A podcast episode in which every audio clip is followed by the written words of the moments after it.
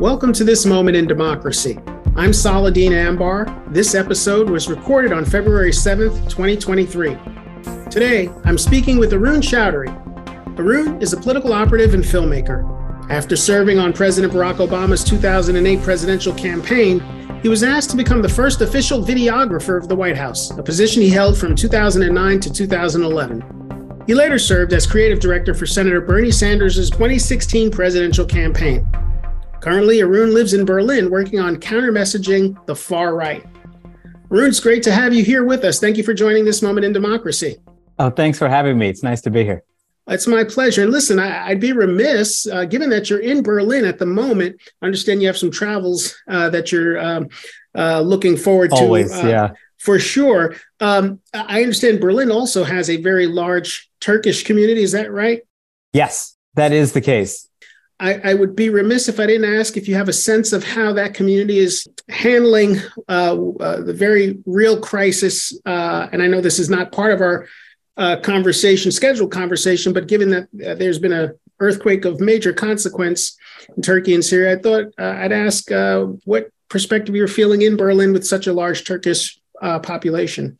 Yeah, and it's funny because it is uh, a, a, a community that has thrived in Germany for decades and decades and decades, right? So it's a situation where you know you have a cab driver and he's Turkish and he's second generation German, etc. Uh, and so there are a lot of kind of mixed feelings about background and identity, and all of that goes out the window uh, when people are in trouble because there's an, uh, right. Uh, uh, an earthquake back home. And so you really saw people snap into action in the community and also harness people around Berlin, which is a very uh, diverse place, but that can, but that is sort of willing to take up arms with communities that reside inside it. You saw the same thing with Ukrainian refugees who were coming in, you know, on like a lot of places, places in Germany or in Europe where there was a lot of bureaucracy that may have gotten in the way. Berlin was an incredibly uh, embracing place and made it happen. And, and, I think you're seeing that with relief efforts going uh, towards Turkey and towards Syria, where it's much harder to know how to give back. And Berlin is one of those places where when people do want to get money to people who they trust, uh, back home, they know how to do that from here. Well, I appreciate you you sharing that with us. Uh, you know, in the spirit of humanitarianism, which is what Eagleton's all about, uh, and I know you're all about, given your work and, and career. Uh, it's important for folks to have a, a sense of what's going on uh, in a community uh, such uh, as as the one you've described that's been thriving in Berlin for so for so long. So, thank you for sharing a little bit of that, and perhaps we can even post a way for people to offer contributions to that relief effort globally uh, towards uh, those suffering uh, in uh, Syria and, uh, yeah, of course, in Turkey. So, for sure. So, listen, how does one? Well, you, perhaps you were in middle school one day and you said, "You know, I want to be a videographer for the first for the first Black president of the United States." How how does one develop a career path to, towards becoming a videographer? How does, uh, uh, obviously, you've done many other things, but I want to start there. Did, yeah, yeah, yeah. Did that even surprise yourself? How did that yeah. happen? Uh, you know, it's surprising and unsurprising, which is, I think, when I catch up with people who I knew from when I was younger, what they say. They're like, oh, it's a little weird, but it's actually not weird at all. Because I was always someone who's interested both in you know, art and performance and music and theater and film uh, and also politics. And that usually kind of combined itself in making political art, you know, uh, maybe, you know, teenage, slightly didactic political art, the kind of thing that we all thrive on when we're younger. Um, but I think it wasn't, I didn't ever think you could put those things together until I was already in college, but just leaving high school. And some of that, I have to say, was due to this was the rise of Michael Moore uh, and Roger and Me, which was sort of this remarkable film that had done very well as an independently funded documentary. I think people forget it wasn't just yeah. that it was the sort of political subject matter, it also was revolutionary in the way it was. Uh, funded, presented, and kind of operated. And that was the first inkling in my head that maybe this was a thing. Uh, and so I did study film, you know, academically in college at the same time as continuing to study politics and political economy and things that that matter to me. Uh, and then you get lost in what movies are a very seductive, a very seductive field. You get lost in it. And you get lost in the world of achievement and film festivals. And, you know, I joke around, you know, about being in politics now. I say, you have no idea. Politics is the least political thing. I mean, have you ever been in academia, uh, as you well know, being at Rutgers? Like, that is political. Uh, the film festival world, indie film is the single most political thing that you could ever possibly imagine. Uh, but, you know, you get swept up in this kind of thing. And it wasn't until, um, it wasn't until the Iraq war happened that actually I thought to myself, uh, it, it, would be important to not just make films about politics, but to involve film in politics. Because, you know, I was somebody who did think of politics as a sort of abstract thing. The parties were very similar, et cetera, et cetera. But the war clearly defined there was a, an objective. There was something that could stop, be stopped, uh, potentially you know, one has to say a million people in the streets didn't totally seem to stop it, but you no, can see, I, right? This is I, something you can dig into. Yeah, it seems like a hundred years ago, the Iraq War, but it was not that long ago, mm. actually. And uh, yeah, no, I re- I remember it well, and uh, it's interesting that that was a touchstone for you in, in terms of getting getting started. And so, uh, when was the first time you heard about Barack Obama? How how did that relationship Perfect. get yeah. developed? Yeah, yeah. You know, it's per- perfect. We're talking about 2004, uh, you know, and the, and the Iraq War, and me kind of being like maybe because I did not watch him speak in his first convention speech in 2004. You have to be particularly interested in politics, uh, like the folks listening to this and the folks in the in your institute. Uh, to like watch the opening acts at the convention, right? If you're a person who's generally informed, you're probably going to tune in, right? So for me, I tuned in and I saw John Kerry say reporting for duty and give the kind of phony salute. And I was like, that guy is going to never, ever be president. it seems like, you know, uh, there's a major casting problem. Maybe artists need to be involved here. And I missed the fact that there was this sort of really interesting person who had made a remarkable speech that everyone who was paying attention to right. w- was incredibly struck by. Uh, the first time I saw him uh, do something was a very funny ad for the Super Bowl where a Super Bowl or or no, not maybe not the Super Bowl. I, you know, forgive me, I know very little about football, uh, but it was just for NFL or something. But he had this really long thing, like he had this announcement to make, and this was 2006, and it would have been untoward to be announcing to run for president. Right. Uh, but he was really, really hamming it up and building it up, and then he just said that he endorsed the Bears to win whatever it was that the Bears were playing in and you had a good laugh and he does the you know the obama double smile and everything's good. And i was like wow that guy who's that guy? You know like oh that's the junior senator from uh, you know from uh, from illinois. He's kind of hot stuff. Uh, and i you know and then it was definitely in the back of my mind. But actually joining his team was uh, just an act of randomness in some ways because i had uh, ever since the 2004 campaign and thought how dreadful it was i had been knocking down the doors of anyone who would listen uh, small races, mayoral races, city council races in Westchester County and Orange County in New Jersey, uh, you know, in, in y'all's neck of the woods everywhere. Uh, and everyone kind of said, yeah, that's good, but no one really wanted to put resources behind it. And it wasn't until someone who I knew, uh, who was on the Obama campaign, who was Kate Albright Hanna, uh, and knew what I was up to, was like, no, no, no, you got to come, you got to come to Chicago, and you should meet the senator, and you should join our team. And uh, and and, and that was it. Wow, it's an incredible story, but it's important for our students to hear this because uh, you know everything is not so uh, neat and clean in terms of how these things uh, happen career-wise. And do you no. remember any initial impressions of uh, Barack Obama? Uh, anything jump out at you uh, that stood out now that you reflect on it?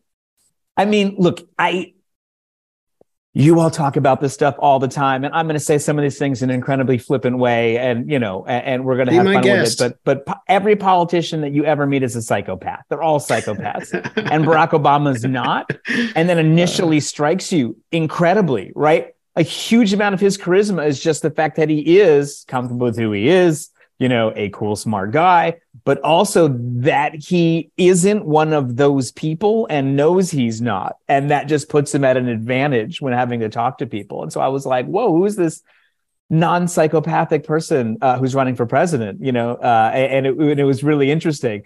And then you also, I had a really interesting time in my very first encounter with him because we were filming. So, you know, the mm-hmm. authentic, it's nice to meet you, Senator was 20 seconds as I was miking him up with a, a mic because then he had to go out and do a very quick bit with NBC and then do one of our dinner with Barack events. This was the first event that I covered when I joined the campaign. And that was mm-hmm. they invited four people from around the country who had donated, you know, small dollars. Uh, and we made little documentaries about them. And then they all came and had dinner with him and to show kind of length and breadth of the country. And this is one of some, some of the innovative low dollar stuff we were doing, right?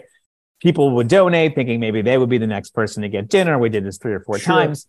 Uh, and, and, I, you know, and I, and I feel like very right off the bat got to know who he was because he sat down, uh, genuinely was like, Hey, I'm sorry, I'm late. You know, uh, it, it was explaining as if he had to explain, I'm late because I'm running for president and that makes you late for things, you know, but he actually explained exactly what it was and was like, I'm really hungry. I hope you know, we're not like pretend eating here. Uh, and then, you know, the waiter came over and he immediately started ordering food he wanted to eat, which is broccoli, salmon, no sauce, like really boring, healthy food because that's what he likes you know? Right. and then you can see him you know and he's starting to talk to everyone having a good time and he's like oh wait a minute i need to order unhealthy food because i'm running for president you know? And then he's like and we should get some fries and we should get burgers and everyone should get whatever they want you know? But you know but he allows himself these moments of genuinely letting this break through and i think almost all of the things that we remember that we attach to are these moments of rising out of the kind of you know rubber model statesman thing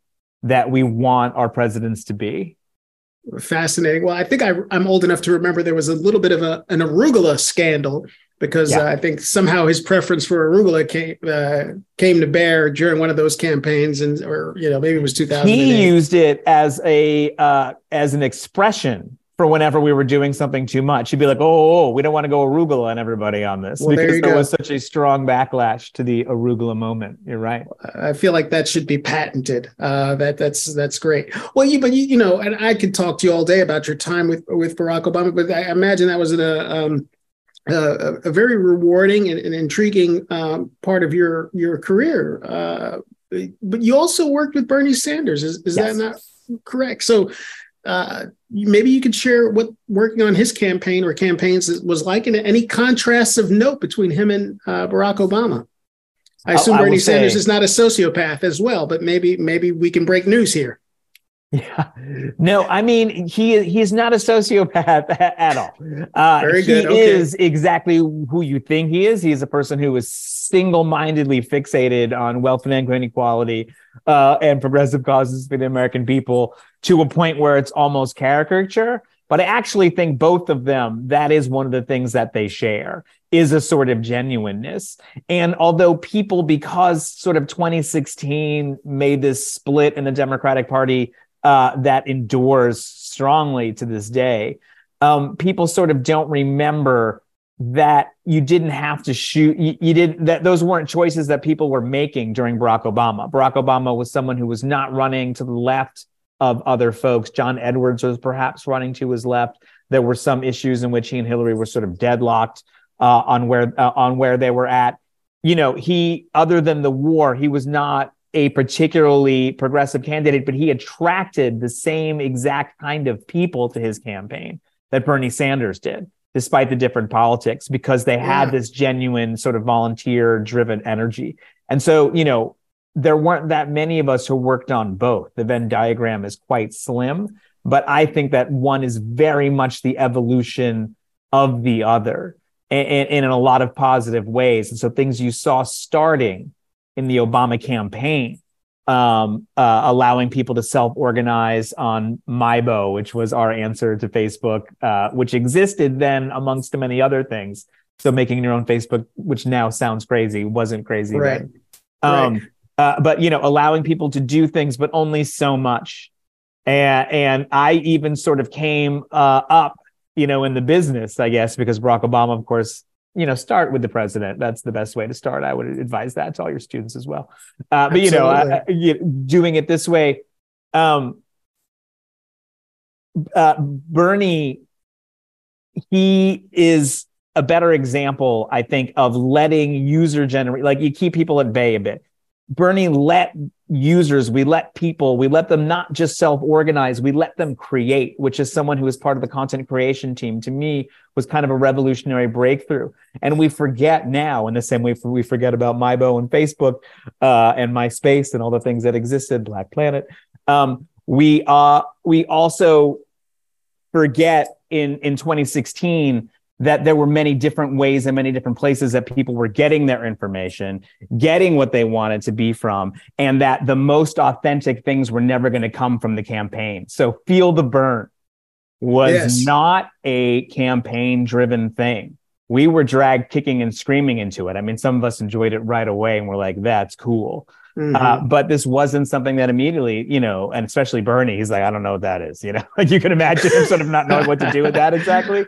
This uh, was user generated. Right. And finally, we adopted it. And when he handed Jimmy Fallon, I think it was Jimmy Fallon, the mug that said Feel the Bern on it, this wasn't just a funny pop culture moment. This was Bernie sort of giving something that the grassroots had created celebrity, right? I had these mugs made. I'm taking it seriously. I'm doing this on NBC on a show you know I don't even want to be on because I'm Bernie Sanders.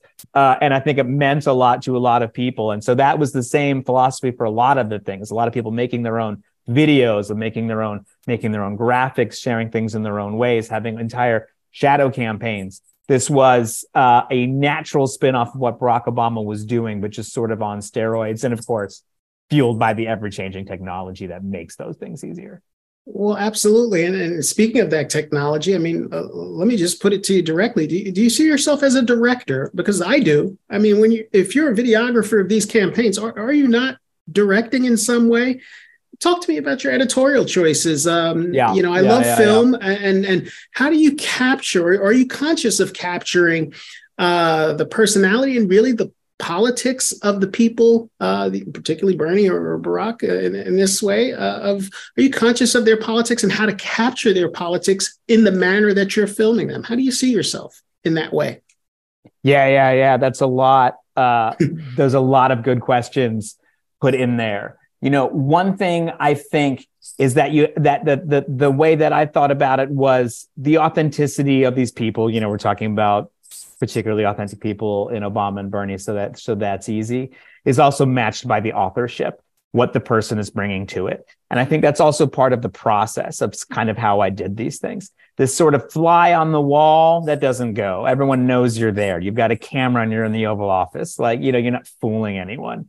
You know, so it's like right. so sort of sort of being part of it, being there, being a participant I think makes more sense, even in the same way, kind of this is sort of a documentary theory all the way back from French verite kind of stuff, but that you influence what's happening as you're shooting it. So I think anyone watching West Wing Week, which was my video diary of the White House, for instance, would know what was happening that week, according to the politics of the president. Obviously, this is a controlled product, but they also know my vision of the president, which is that he's a busy, slightly funny guy and then maybe I'm busy and slightly funny too. And you know, there were even people when they would write about it, they even though I wasn't part of it, they would be they would you know because my name would be on the blog and they knew I was right. the White House videographer, they would actually sort of associate things with me and personality traits with me. So I do think an important part is not being a fly in the wall, being present when you're doing things because that's the only way you can get people in front of the camera to be genuine. And then also being genuine with the edit. You know, this kind of uh, anonymous World War II style voiceover driven documentary you know, about like not getting gonorrhea in the Navy or whatever from 1941 is just not what's going to fly in, in an era where people are increasingly distrustful of any government authority, uh, especially kind of hokey, cringy authority. You talk about, uh, and let me uh, go a little Marian Anderson, I guess, uh, not Marian Anderson, uh, Marianne Williamson on you, uh, and, and you talk about being present. Is that something that you've worked on uh, or you worked on prior to your uh, stance uh, or position as a videographer, is that something that you had to learn while you were on the job? Uh, sort of just being in the moment, capturing uh, these these important figures. I do think being able to sit quietly is an important part of the job. You're not shooting constantly; you're kind of picking and choosing. But to be in the right place at the right time, you may have to sit in a waiting room for like 15 hours with nobody but Pete Souza, who is an exceptionally good photographer, but is not always the best conversationalist. I'm just going to disappoint your readers right there. You know, it's just, you know, there's only so much to talk about. Uh, so, so I did have to sort of learn on the job that it was a meditation as much as a kind of, and as much as anything else, as much as athleticism It wasn't about being able to sort of the endurance of these long days and running. It was actually going into the same room every day and starting my day by zooming in on the president's nose and eyes, putting those in focus, as every camera person out there knows. That's what you do. You get that in focus, and then you zoom out, uh, and then you're locked in uh, pretty much for that area, and you can just start shooting. And it was hard some days because you're like, I've done this before. This feels like something that I've done before, and to sort of get into this uh, rhythm of being able to do it constantly was something that I had to learn if I could do or not. It turned out that I could do it for a certain amount of time. I mean, I think be totally candid about it. It was this repetition. I remember there was one day I like walked into work, uh, which is the White House, so it's exciting even sort of every day walking into right. work. But I walked into work and the fountain was green. And then I remember that it was St. Patrick's Day and they dyed the fountain green and that the Taoiseach was going to be there which is what they call the prime minister in Ireland. And do you know how to spell Taoiseach? And here's your sheet because he's coming. And I, you know, and it's like this sort of crazy like ritual that I had done four times in a row, you know, and then we go to the Capitol, you know, Joe Biden's going to be excited because it's Irish stuff and Joe, uh, Governor O'Malley will be there. And it's, and it was and I was like, I can't do this anymore. That was when I said, uh, the next couple months, I'm going to figure out how to transition out of here. I don't want to spend another St. Patrick's Day here. Well, well, thank you for leading the witness because I was going to ask you about uh, what you're doing now and, and, and this current moment for you. Uh, so you're you're in Berlin uh, and uh, you're combating far right messaging in Europe. Is that right? Uh, yeah, yeah, yeah, Not necessarily Tell us about that. in uh, Berlin, but well, sure, in Europe and and, maybe elsewhere. Tell us about yeah. far right messaging. What's going on? what are you doing? And how do you define far right messaging? What's happening yes. out there for folks who may or maybe might not uh, be paying attention uh, um, as closely as as others. So, what's going on with you in far right messaging in Europe? The far right, I mean, it's a bit like pornography. You can't define it exactly, but you know it when you see it.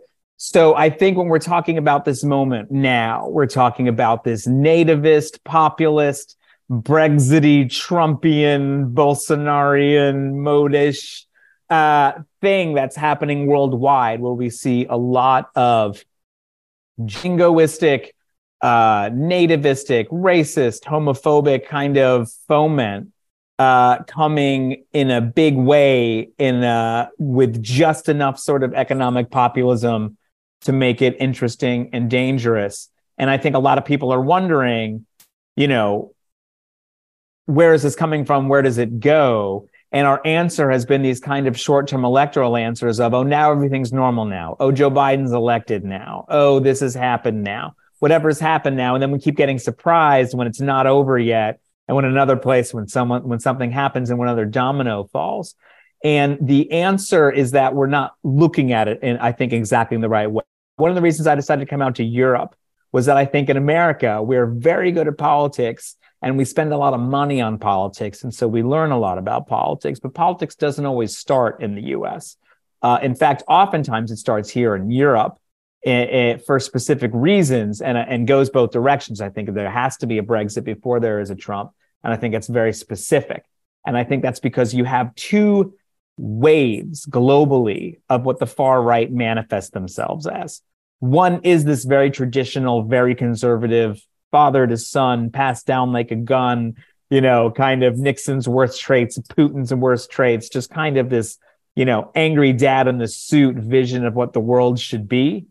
And then you have this cabaret, Milo, you know, fun Nazis, uh, Pepe the Frog. Are we kidding? What exactly? And it's sort of, you know, I wasn't really being racist. I was just being edgy and like right. this sort of campy stuff. And where those things come together is Scandinavia is Italy, is Germany, is uh, the Balkans, is a lot of these places where you have these two forces kind of swirling together into this very, very sticky foment. And it, it really upends a lot of the rules we have. In the US, for instance, we are so sort of set in the youth vote means a progressive turnout. The youth vote means a progressive turnout.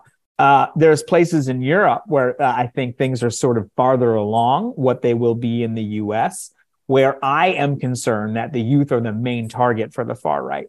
And that actually an ecological message married with a far right message, eco fascism, which is the catchy way of saying it, uh, is going to become something that we see more and more. And in fact, we already see it happening in the wellness community, which is becoming more and more part of this cultural molecule of far right, whatever it is online, right? And that way, where you come on, someone may come on to watch something um, from on Rucker's channel on YouTube, and will end up watching a Jordan Peterson video within two, you know, clicks all of a sudden they're into this ecosystem of all of this message that is interwebbed, is paid for by the same people, and is coordinated.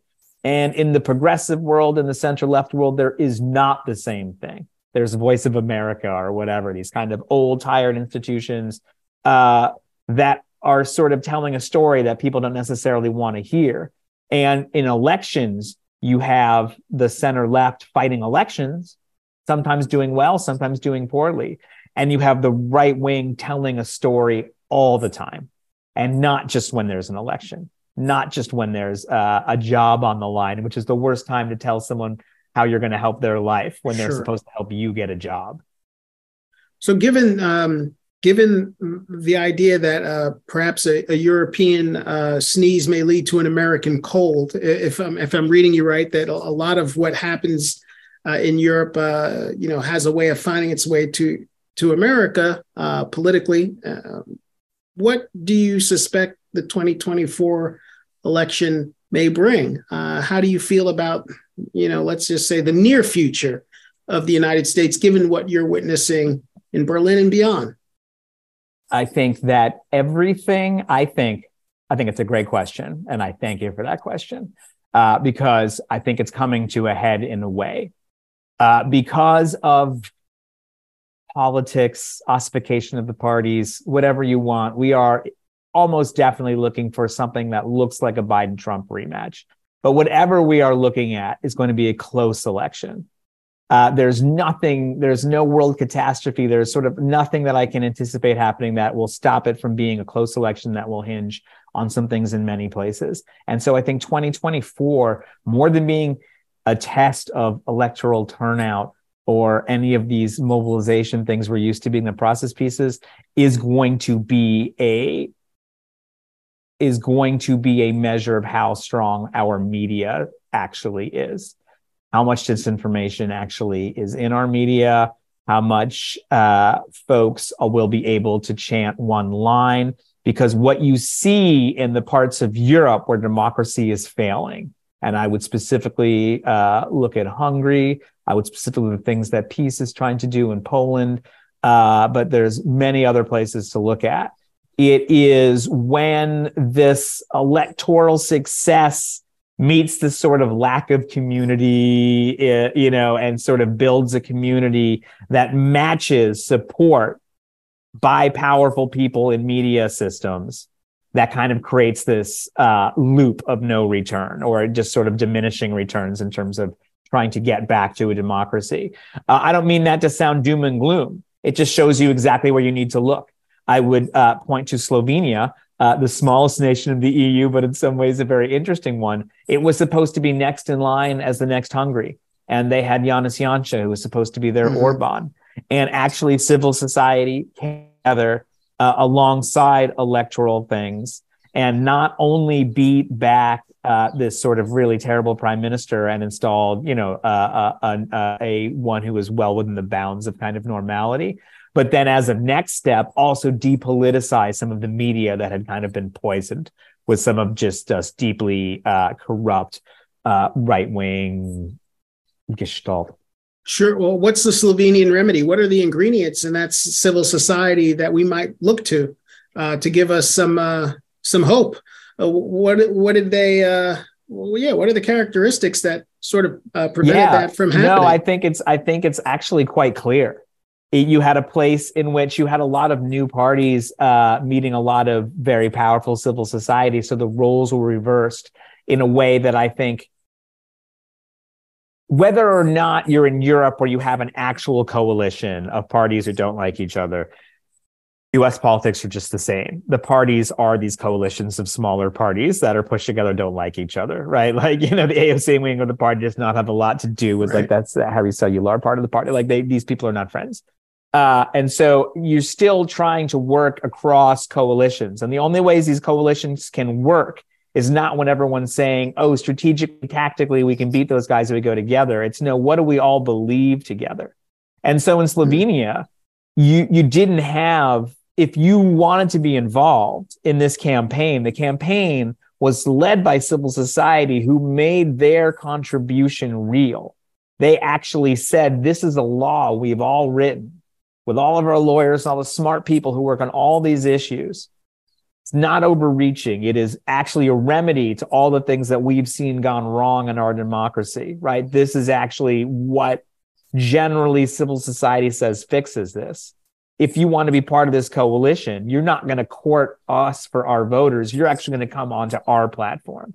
And okay. everyone says this is the first thing when you're prime minister that you'll pass. And this was effective because instead of people saying, oh, I don't want to be in a coalition with that party because I'm this, I would never vote for that person because I'm this. It was, it was, you were not, you weren't voting for those people. You could pick whatever person you wanted. It was fine. No one was angry. You just picked someone who was on the right team for sure. And so instead of it being a tactical message, it was a persuasion message. And I think there's a lesson in that. Well, Arun, I, I, promise you I can speak to you all day, but as I uh, uh, mindful of our time, I, I, I guess uh, I probably should find a, a, coherent way to wind this down. Uh, when are you coming back to to the United States, uh, even for a little bit? And where can folks uh, find out a little bit more about what you're doing, um, either through social media or writing? Where should we look look for you and your work? Uh, folks can follow me uh, on social media. I'm easy to find or on Chaudhary, um, but Twitter is probably the best, which is a Run A R U N C H A U D. Uh, and also the the company that I've formed now, it's really just me and, and people who help me out occasionally, called Committee. We used to put out a podcast that had some information on international affairs. We don't do it much, but if you want to subscribe to any of those channels, occasionally we'll put out updates about the elections uh, that we're working on this year. Poland has some, Spain has some. There should be uh, a lot of interesting things. And I myself will be back in the States, uh, I think in California in March and in New York in July.